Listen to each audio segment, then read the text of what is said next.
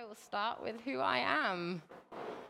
Hello, I am Jess, as Quincy said. Um, I have been living in New Zealand this last year um, with a charity called Youth with a Mission. I've been working out there as a missionary for a year. Um, and I'm partway through a degree at Durham in international relations. So I took a year out to do that. Um, and yeah, actually, it's a real blessing for me to get to come here today um, and share with you guys as I've been so invested in by this church. And even if you haven't been here very long, you're all part of the body that is invested in me. And so it's, an, it's just amazing to get to hopefully share with you what God has done for me, largely because of you guys. Um, part of the reason that I went to Youth of the Mission, so YWAM, uh, was because about three years before that, I did their six month discipleship training school in New Zealand. And that actually got to happen in part because this church financially supported me and prayed for me. And it was the most incredible time. It's been one of the most transformational times of my life. And I just want to thank you all for that to start with. Um, it wouldn't have happened without all of you. And this last year, I wouldn't have been out there if it hadn't been for you. So, because of you guys, God is working in the nations. Um, yeah, praise the Lord. And so, three years ago, I just want to start a story from there when I was back out of over three years ago, four years ago now, um, in New Zealand. Every week we have lectures, and this one week in lectures, we had someone talking on submission authority, and so we have different weeks on different topics. And I just want to share a story from that week, which is a moment when God just changed my life forever. He set me completely on a new trajectory. And yeah, I was sat at the back of our lecture hall where we have it. And I was sat there because the speaker had asked us to all take a moment just to spread out and ask God about our hearts, uh, to ask God to reveal to us something about our hearts or show us our hearts. And as I sat there and asked God to reveal my heart to me, I looked inwards and all I saw was walls. I saw wall upon wall. And these walls were there because after years and years of being hurt or you know you have friendships where trust is broken or relationships where trust is broken i felt i needed to protect myself that i had to guard my heart and i didn't want to be hurt anymore so i wouldn't open up to people as much. I, I felt sensitive and i thought emotions were a weakness so i didn't want to show that weakness. I didn't want to cry. I didn't want to feel pain. And so i'd done my best to protect myself by building up these walls and I felt like God was showing me these walls to, bring them down, funnily enough. And I was so scared. I was so scared. I didn't want to take these walls down. I didn't know how to start or what to do. I was like, God, I don't, I don't want to do this, but I knew He was calling me to, to, to do this step. And as I sat there in fear and confusion, God spoke to me so simply. And he said, How much safer are you when I'm protecting you, the creator of the whole universe, than when you're protecting yourself? And because of that moment, I started going on this whole process with God of vulnerability and learning to open up, to embrace emotions, and to realize they're a strength, not a weakness, to let people in and it's something I'm still journeying through. I think I'll have a lifetime of learning how to be more vulnerable, how to walk fully in who God's made me to be. But that moment was this turning point, which brings me on to something that's so close to my heart because of it, which I'm going to share on today. And that's awakening and empowering a tender heart. Because I believe that God has called us all to have a tender heart and keep a tender heart because it's through our hearts that He then moves us out into our callings. He moves us out into power. He activates us and raises us up to change our friendship groups, our towns, our cities, our nations. We see it time and time again throughout the Bible that God moves hearts and he moves in power. So I've been asked to share on my favorite verse. Um, if you want to turn with me to John 11, that is where it is based. Give you a moment. And there goes the phone. Um, John 11 is the story of Lazarus. Uh, we won't read it all, but to skip through the first part of the story, Lazarus is a close friend of Jesus. And Jesus is suddenly told that Lazarus is very ill and that Jesus needs to come desperately quickly because how ill Lazarus is and he needs healing. And Jesus tells his disciples basically that Lazarus is going to die, but the disciples don't understand that because they're always getting confused. Fair enough. And so Jesus waits three days and he doesn't go to Lazarus. Um, picking back up in verse 30 is where we're going to go from. But Jesus has just arrived. He's been told that Lazarus is dead. And he has met Martha, one of Lazarus' sisters, and is about to meet Mary. And I'll just read from verse 30 if you want to read along. Jesus had stayed outside the village at the place where Martha met him.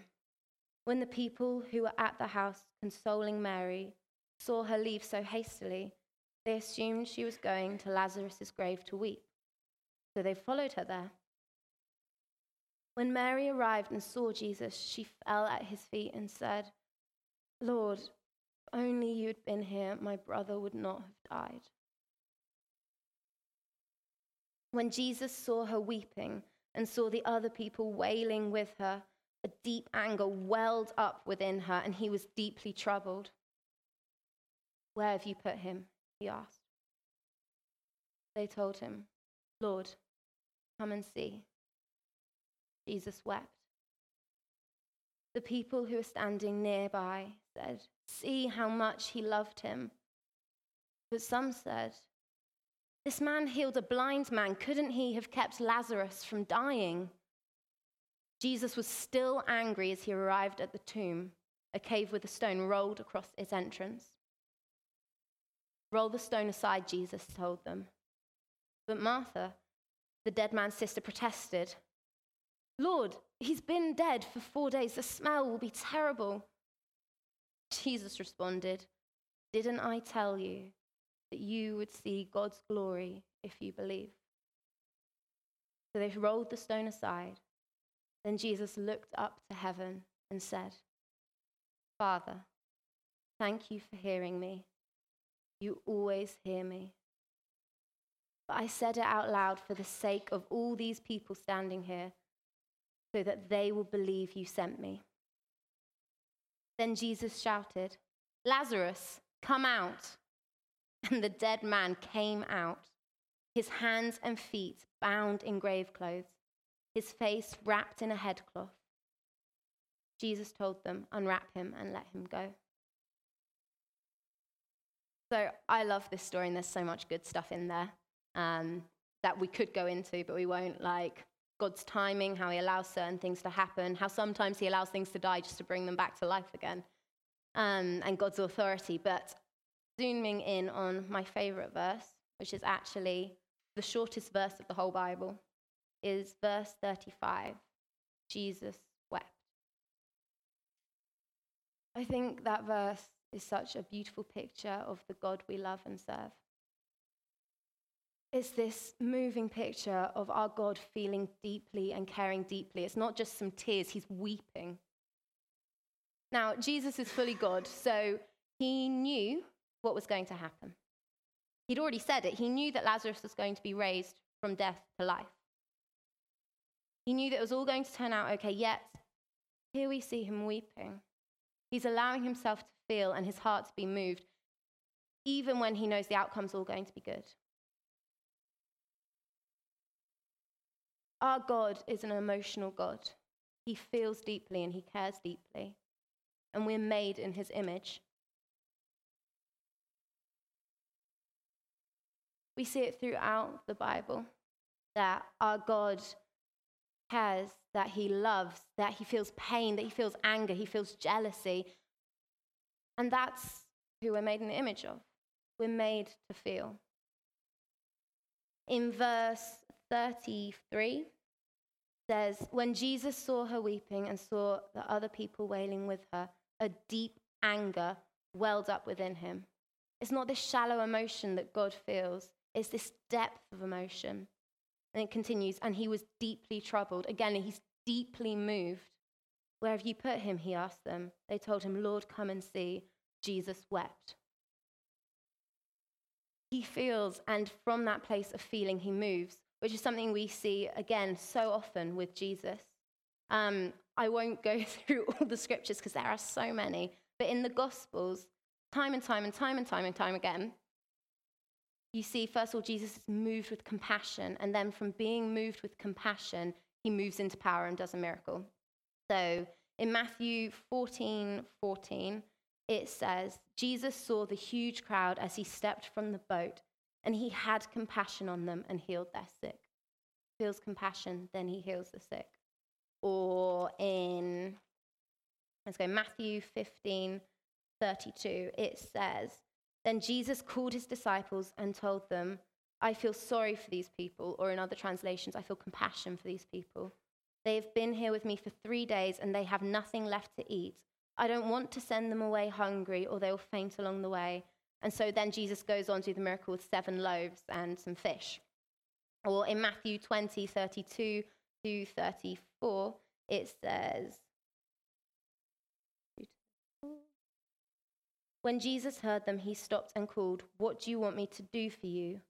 Lord, they said, We want to see. Jesus felt sorry for them and touched their eyes. Instantly, they could see. Then they followed him.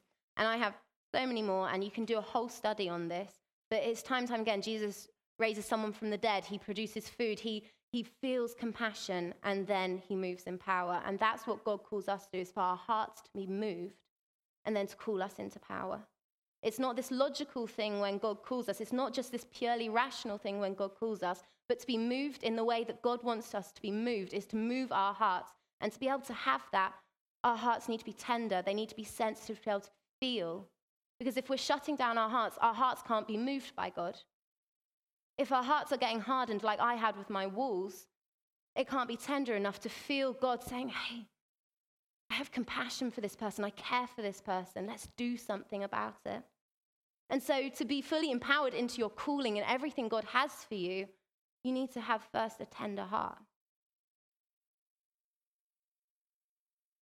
We're made to feel.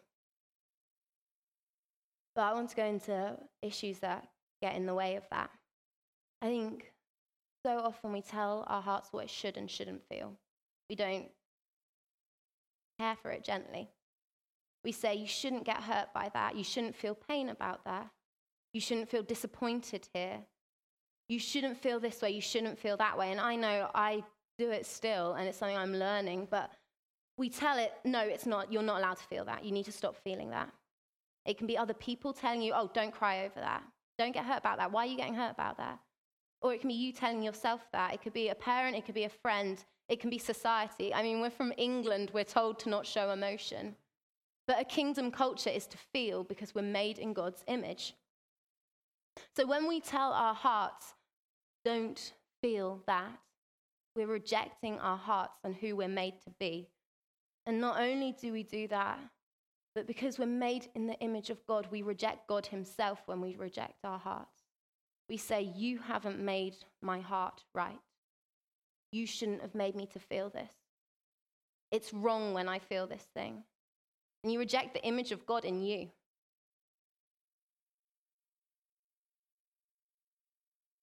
I just want to take a brief moment, and I just want to give you guys a moment to ask God to show you a bit of your hearts, like He did mine.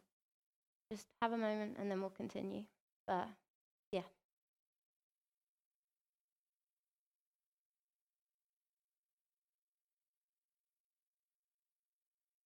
Yeah, Father, would you show us our hearts? Show us any areas where we've been shutting down our own hearts, where we've been telling it what to feel, what it can and can't feel, or where it hasn't been fully tender.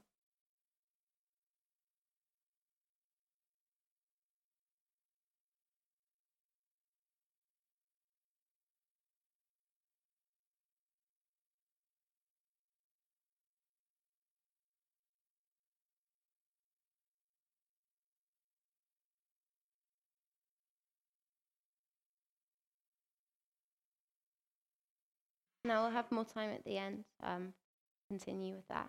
But I want to talk a little bit about what this is not. Now, Jesus is God, so he does things right, yeah. And he's walking fully in the fruits of the Spirit. So to allow your heart to feel whatever it's feeling is not choosing to not walk in the fruits of the Spirit. So we're called to always have perfect joy and peace in God amongst all the others. And if Jesus is fully God and fully walking in the fruits of the Spirit, even when he was weeping and feeling deep anger, he was also walking in joy and peace at the same time. So it's this tension between choosing the fruits of the Spirit, but also first allowing your heart to feel what it's feeling. It's not in contention with that. They're not against each other, but they can go together. It's also not being led by your heart. Just because you allow your heart to feel something doesn't mean you then act out of it. So it tells us in Jeremiah 17 19 that the heart is the most deceitful of all. So you aren't meant to be led up and down by circumstance. When you're getting hurt, you're not meant to lash out. You're led by God, not the heart, but you can still allow your heart to feel in that. This isn't being hard hearted either.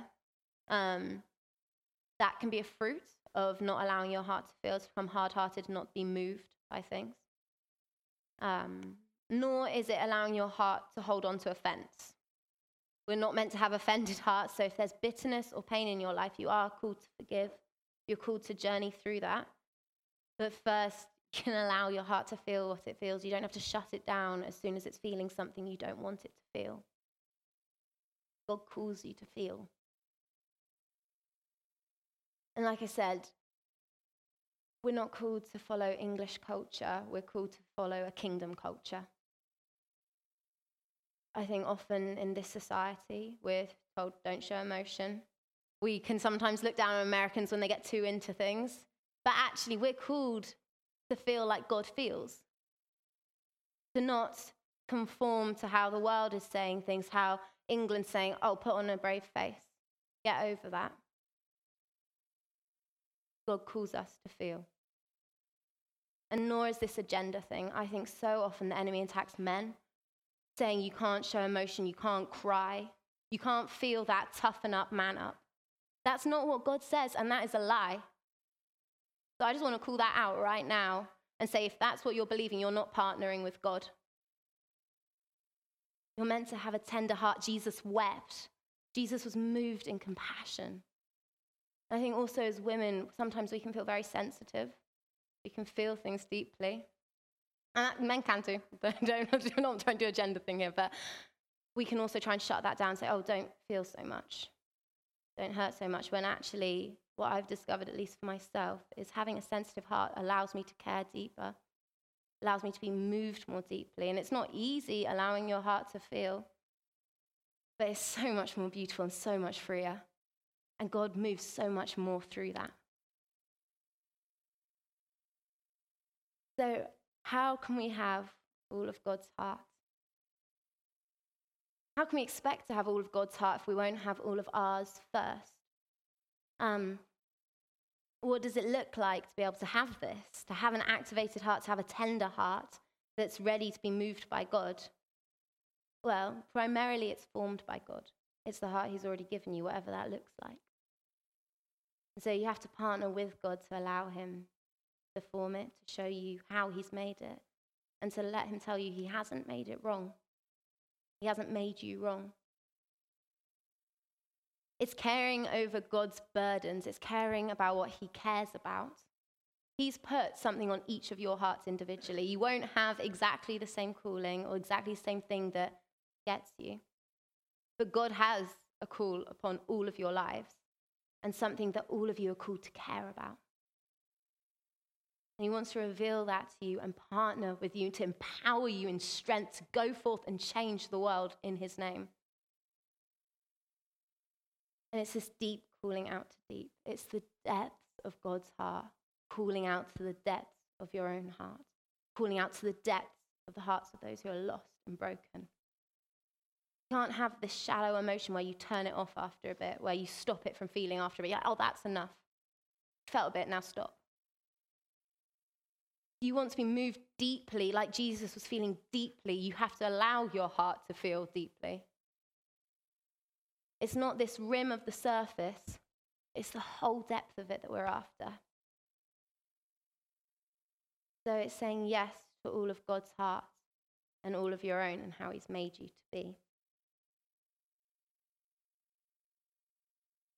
So I'm hoping this is something you guys want. If it is, in a moment I'm going to ask you to stand and we're going to pray together. We're going to ask God to help us move in our calling, how He's called us. We're going to say yes to our hearts. We're going to say yes to how He's made our hearts, which can be a bold step. And there'll be some time, hopefully, afterwards where we can pray with you if there's some stuff that you want to just journey through and you need some more time to actually say yes to God in this. But we get to have this amazing opportunity to say yes to God today, to say yes to what He has for you, and say yes in all those small places you could have been saying no.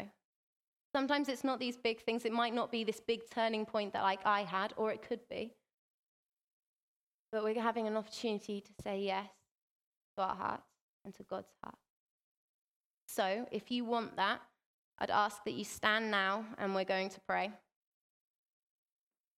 You don't have to stand if you don't want this, you don't have to have it.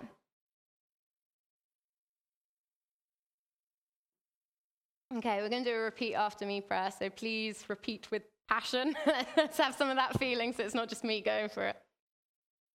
Okay, Jesus, Jesus. We, love you. we love you. We love how you are made. We love, we love who you are. And we want to say yes, to, all of. All of you, all of you God all of who you've made us to be. And heart, I'm sorry where I've shut you down. I'm sorry for where I've said no, where I've said you're feeling far too much, where I've said no time and time again. So, God, give me strength to say yes. We say yes. We say yes. to all that you have for us, for all that you're calling us to. And we step into everything that you have. We trust you we know that you look after us. We know that we're safe with you. So do a work in us. Give us more freedom. Give us more of you. Amen. Great. That's it. Thank Jess together,